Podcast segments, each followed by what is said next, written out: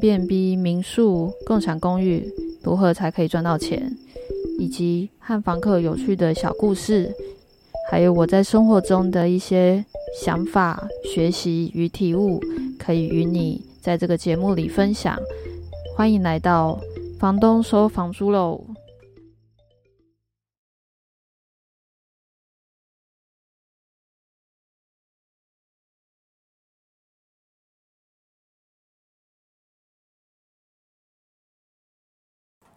嗨，大家晚安，欢迎来到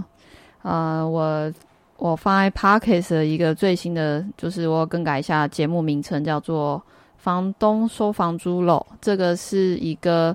我想是大家有时一直以来都是一个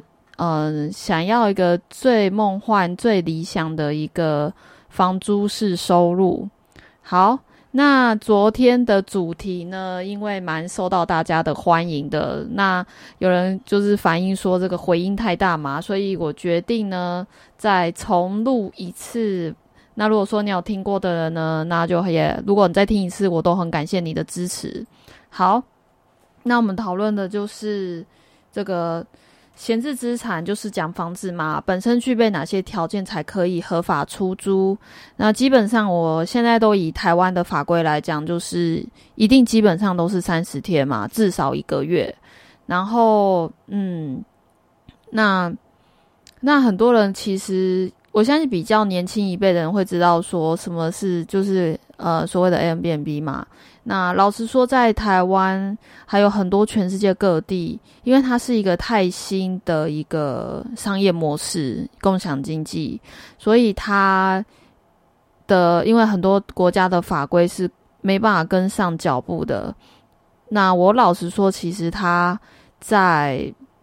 台湾不算，它在很多地方，包含台湾都不算合法的生意。那如果说今天你有做生意的经验，都知道游走在灰色地带呢，其实这个生意都会有点赚头啊。这个如果说你有这个做生意的经验，你就知道了。好，那所以也因为疫情的关系哦，就是最大的冲击其实观光业。航空业是受伤最严重，然后以及就是很多旅馆业也收掉了嘛，所以现在是光旅游业它的冲击最大，那连带很多下游厂商可能是像游览车这一类的也是，所以像以前的人买房地产它很容易，就是我都现在都讲台湾情况，因为有可能在收看的朋友有些时他是在国外这样子。那如果是就是以台湾，我都讲台湾的部分哦。台湾的话就是如果说房地产的话，以前是可以全额贷款，然后你可以在等于是说你不用准备头期款，你就可以买到一个房子。那前提当然你要有一些薪水跟一些薪水的收入，还有存款，那银行才会愿意贷款给你嘛。那以前的人就是很轻松，他可能房子也不一定要整理，那他就可以很轻松的去赚取这个价差。那自从就是奢侈税啊，房地合一税这些东西出来，应该是说我讲慢一点，应该是奢侈税是，那时候是房子囤房嘛，就是房子买卖太快这样子，那后来才一个房地合一税，所以就是相对来说，然后再接下来就是，要把一个三房两厅重新再打掉，变成以前所谓的套房，以前的套房来经营的话，也变得更困难。我等一下可以给大家看一些东西。所以像跟我的中介朋友讲，他就说现在基本上很难，就是像以前可能2-3个月这个隔套呢可以完工，因为现在法规的关系，尤其是一个比较二房东就是那种比较坏的二房东的事件，然后他因为它的关系嘛，所以政府会更重视这个租屋的一个市场的状况，所以也修改法规。所以如果说今天要重新装潢的话呢，要比较大的变更，就是墙壁要更动或者是要更动浴室的数量的话，基本上现在已经是比较难，就变成要二工。二工的意思就是第二次施工嘛，就等于是建管处或者是政府单位来看完之后呢，然后他们再来施工。可是这个风险在于就是它会被检举，所以这个市场相对来说变成是稀有性，就是像这个房地产就应该说像以前隔收租套房非常流行嘛，那这个隔收租套房的稀有性的这个物件，我自己的看法是它会变得很稀有，就是也不是稀有，就是会越来越多人想买这样的房子，因为现在要施工会变得困难嘛。好，然后我想给大家看一个东西，就是稍等我一下哦。OK， 这个就是应该看得到吧。这个呢就是在讲说，如果今天你的公寓要变套房的话，房东装修前是需要先申请的。那像以前就是我买了房地产之后就可以直接收租嘛，但是现在是不行的。那所以现在等于是要多申请一个东西，叫做室内装修执，室内装修本来就要，然后再来就是就是变成说你看像我刚刚说嘛，就是增设厕所或浴室，你要增设2间的房间，起居室。居室就在讲房间的隔间墙变成变更的话，你需要向建管处提出申请。所以换句话说就是我把画面切回来一下。好，换句话说呢，就是换句话说其实呢就是说，现在你要就是买个房地产，然后要再隔套，这个难度会越来越高。也应该是说，就是你那个出租的速度变慢嘛，就变成你的资金会卡比较久。所以我自己的看法是，后来市场应该会把就是以前已经既有的，那应该就是基本上是不会拆啦，就会越来越多人想要再买这样的物件。怎么说呢？因为通常3房2厅，一般合理的价钱是大概落在3万2左右。那如果市中心一点，可能比如像忠孝东路的话呢，大概会到4-5万，或甚至5-6万都有可能。那你看隔套呢，一间可能我们就抓一间1万好，如果隔6间，3房2厅通常应该可以到5到6间。那5到6间的话，如果抓一间1万的话，其实就会有5-6万的收入，其实会跟一般的3房2厅只有3万多的收入，其实这个租金收入会有就是会有1倍以上的差距。所以为什么隔套会那么受欢迎，是因为它可以满足几个族群，就是学生，然后上班族，这主要是这2个族群啊，或者是刚结婚的小夫妻嘛，他们需要一个地方住。所以现在要做房地产买卖，就是相对来说也会比较辛苦一点。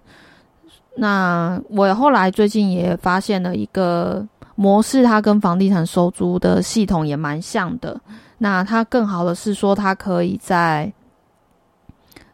全球这个全球好多地方是可以进行这个系统。那它的预算不像说做房地产可能要几百万，它其实相当的便宜，它只要不到10万就可以开始了。如果说你对于这一套的系统你有兴趣的话呢，你可以跟我联系，那我会告诉你该怎么做。好，那像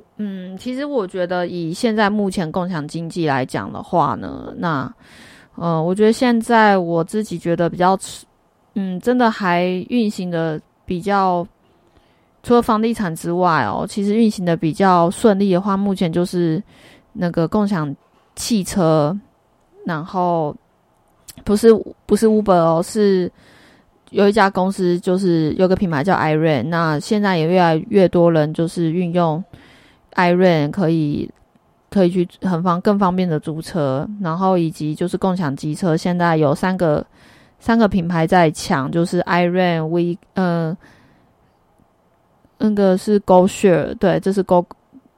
GoGoRo 的旗下品牌，然后以及就是还有一个叫 WeMo， 这三个品牌其实现在蛮多人在运用共享机车跟共享汽车来解决自己的交通问题。那我觉得共享经济应该是对于因为包含我一样嘛，就是也是希望可以赚钱。我相信就是如果你对房地产有兴趣的人也是一样。那共享经济其实应该说它还是需要一个公司去规范它，或者是说可能要跟政府讨论这样子。那我觉得就是其实房地产呢在台湾来讲其实是一直以来都不是会减少的产品，它是一直每一年都还增加，因为还有新的房子会盖嘛，所以那相对来说其实我们以一个社会真的贡献社会的角度来看，它其实可以解决就是原本老旧的房子可以变得更漂亮，然后以及活化原本这个旧的资产，然后它有个崭新的面貌。所以这时候大概会有一些大概20几岁到40几岁这个 range 的管理者呢就会出来开始做这个包租代管的生意嘛，因为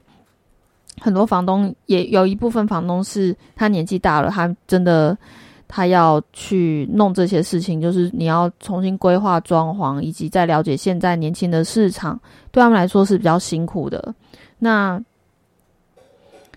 相对来说就会有制造，就是会有这样的机会，就是市场机会可以让这些我们可以说二房东他也算是在做包租代管的工作啦，就是我把一个房子活化资产，然后再根据现在市场的需求，然后去管理这些房子。所以其实它也不是什么，其实也是蛮好的一件事情哦。那如果说就是你对于这样的话题呢很有兴趣的话，你也可以想要知道什么样的问题呢，或者是你想要知道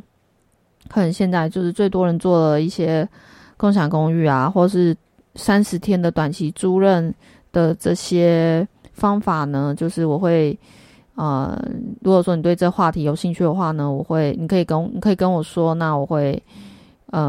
在下一期再做一些分享。好，那感谢你今天的收听。那我的